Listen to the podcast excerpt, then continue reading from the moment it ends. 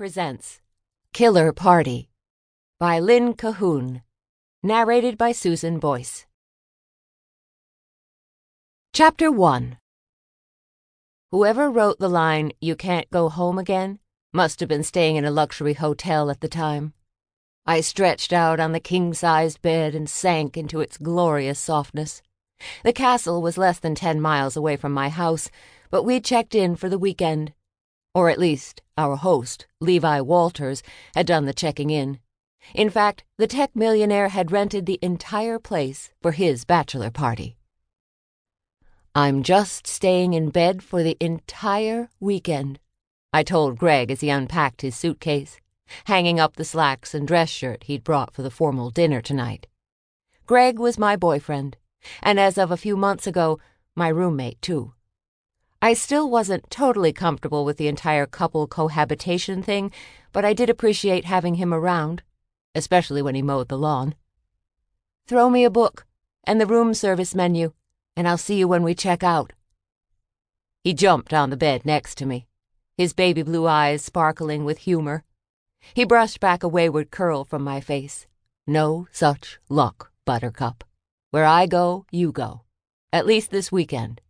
We have to show the upcoming newlyweds what a proper couple acts like. I'm pretty sure Levi works all the time, so Jessica must be alone a lot. Sounds a little like us, except I work as much as you do. At least, sometimes.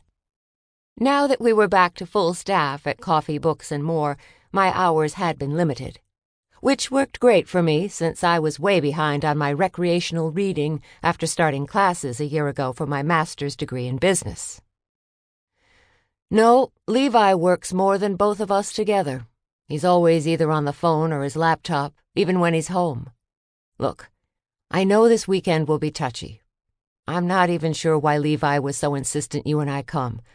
I mean, we were close as kids, but that's a long time ago.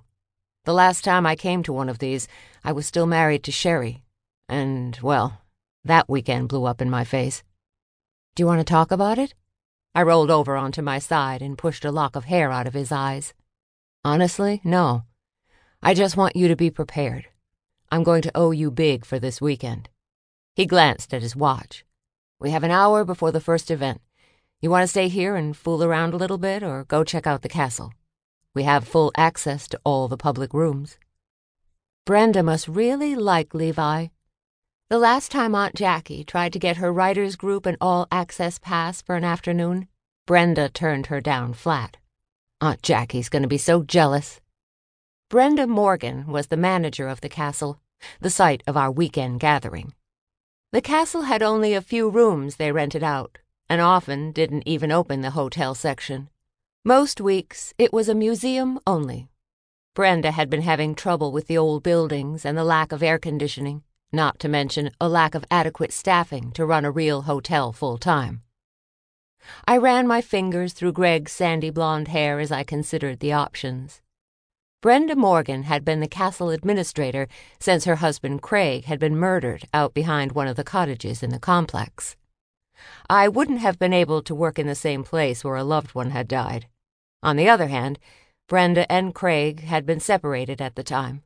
Maybe the term loved one was out of place here. Greg watched as I jumped off the bed and slipped on my flip flops. So I guess fooling around is off the table? When it comes to making my aunt green with envy, I'll go without for a while. I put my phone in my capri pocket. Are you ready yet? Can we discuss how long a while is? Greg sighed and then pushed himself off the bed. I hope this satisfies your need to one up Jackie. You two fight like sisters. Maybe you should try being nice. Why do I have to be the adult? Don't get me wrong, I loved Aunt Jackie.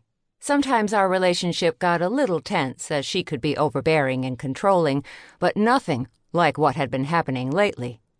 My aunt had been on a holy tear for the last month. She was planning a June wedding to Harold Snyder. Jackie carried around a three ring binder so she could write down notes as she thought of them. From what I could tell, everyone in the country was being invited. Well, everyone but Josh. He was still a little miffed about the Jackie and Harold thing. Even though